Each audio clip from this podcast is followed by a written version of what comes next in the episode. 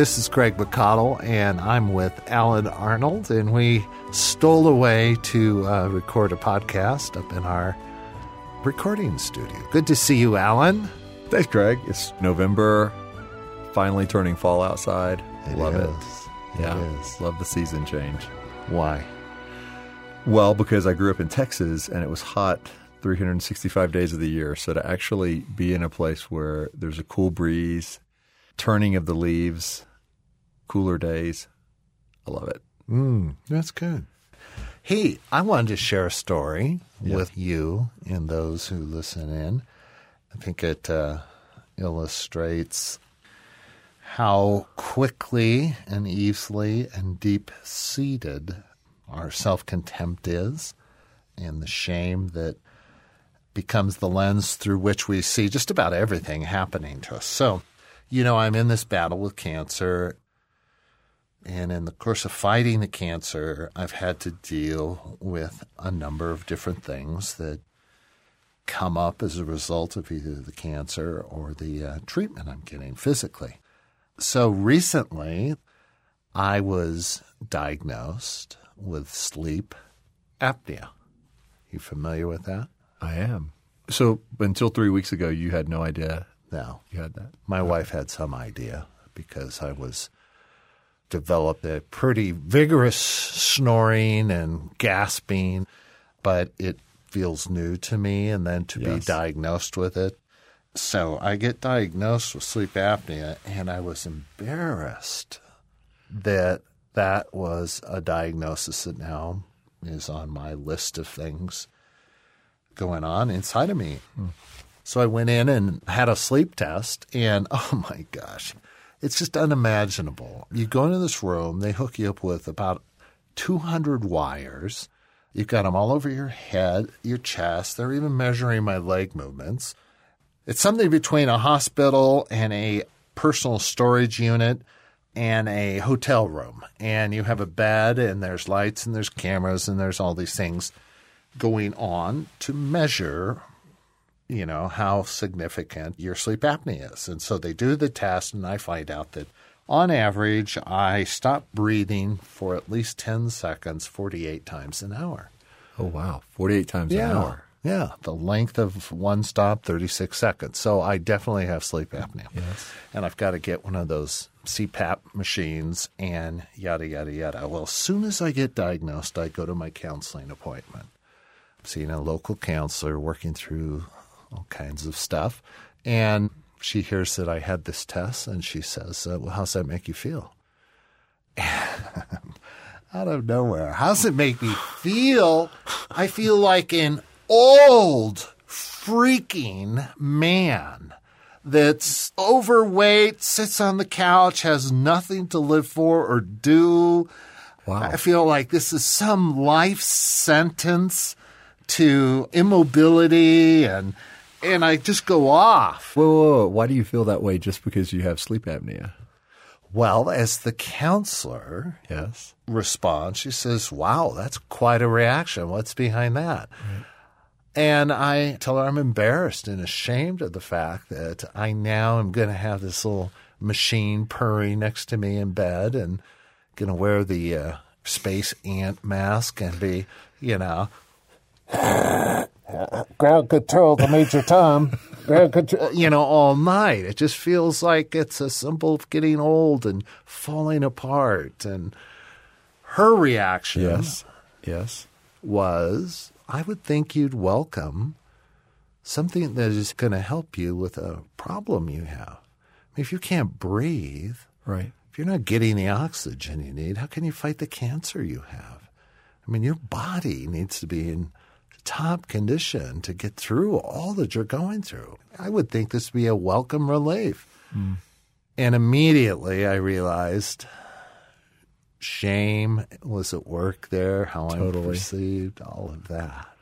So when she shed light on that, then have you been able yet to reinterpret it for yourself, or are you too close still at this point? Well, I'm not sure I know what you mean by reinterpret, but I saw very clearly how I don't want to be sick. I don't want to be disabled. I don't want to have to deal with health issues. And I do have health issues and the cancers and the, all of this just feels like a reining in of my freedom, um, Yeah. a reining in of my individuality, and a taking of something, a taking of life. You know, I don't like the direction this is going. I don't want to be walking around or being pushed around with all these devices that I need to live Right. in a picture worst case scenario and this is now another thing that Craig has to adjust, accept and deal with. Well, and I think you've told me it's not just for something to do like a, for a week or two, right? This is, it's kind of the new normal right now, the machine at night. Yeah. Yeah, but I haven't really accepted that yet. I think my insides are just saying, well, this is a 30 day treatment. Right. You know, at the end of 30 days, I'm fixed and better, and I don't have to plug this thing in, make sure it's full of water, put the mask on, make sure the seal works, and turn it on. But you did tell me it felt a little bit like Top Gun, right? Like uh, Yeah. you look yeah, when I wear the like- helmet, I look like Goose. Goose. Yeah. Has Laurie told you that? She's referenced Goose, but I, I, I'm not sure what she was referring to. Well, Greg, so in the midst of that, and what I meant by reinterpret earlier is like, how do you go in the midst of this new normal, and mm-hmm. which doesn't feel normal, mm-hmm. but how do you go from feeling shame to an interpretation of how God sees it or how you mm-hmm. see it through Him? Because I would think you need some reinterpretation, His interpretation, to move out of your initial thought process on things like this. Yeah, I do, Alan, and I have. It comes down, as most questions do, to the goodness of God. Most all of our questions and issues in life at the very bottom revolve around that. Is God good? Do I view him as being good towards me? Is the story that he's written for me and my part in his story does it come from a good author or does it come from an author whose plan is to see me suffer and ache and limp along and just kind of whimper away a life that has no effect or weight to it? When I'm in my good place, and what I mean by that good place is just focused, reflecting on God, what's true, what I know of Him, the testimony of His work in my life, I do reinterpret it. I'm grateful for air. I'm grateful for the sleep I'm getting.